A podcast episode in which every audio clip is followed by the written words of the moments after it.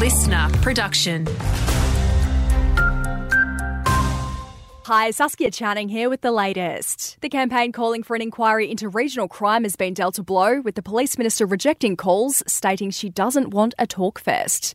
Country Mayor's Chair Jamie Chaffey says the comments are a slap in the face for people in regional communities. We think it's fair that our MPs should be supporting all those organisations' calls to hold an inquiry into regional crime so we can have a pathway out of this mess. And it might not happen overnight, but at least with recommendations that might come in a report that can be supported by government there'll be a clear pathway to make change for the future.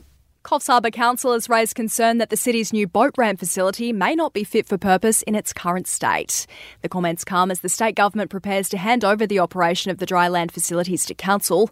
The city saying before that happens, it wants confirmation that the facility is environmentally compliant and up to standard. Transport for New South Wales says it's aware of the concerns and has been working with council to finalise a number of matters before the handover.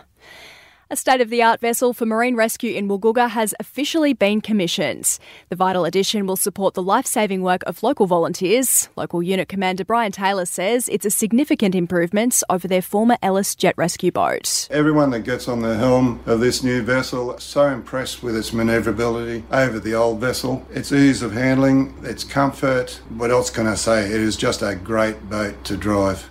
And concerns are growing for a teenager missing from Sydney who could potentially be in Coffs Harbour.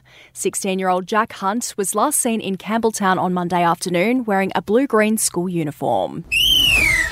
Having a look at sport, the New South Wales women's side's taken out the National Indigenous Cricket Championships in Mparntwe Alice Springs. The squad, featuring Coffs Harbour's Annika Learoyd, completed their winning streak with a 42 run victory over Queensland.